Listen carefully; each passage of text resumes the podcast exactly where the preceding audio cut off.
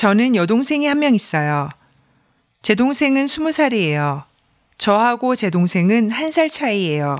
우리는 많이 달라요. 저는 말이 많지만 제 동생은 말이 별로 없어요. 제 동생은 아주 조용해요. 저는 운동을 좋아하지만 동생은 독서를 좋아해요. 그래서 동생은 책을 많이 읽어요. 저는 예전에 항상 놀러 다니고 밖에서 친구들하고 놀았어요. 하지만 제 동생은 항상 집에 있었어요. 집에서 독서를 많이 했어요.